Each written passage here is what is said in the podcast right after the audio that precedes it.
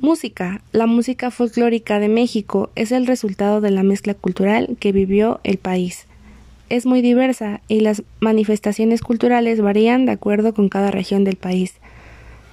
Los mariachis se han impuesto como prototipo predominante de la música nacional.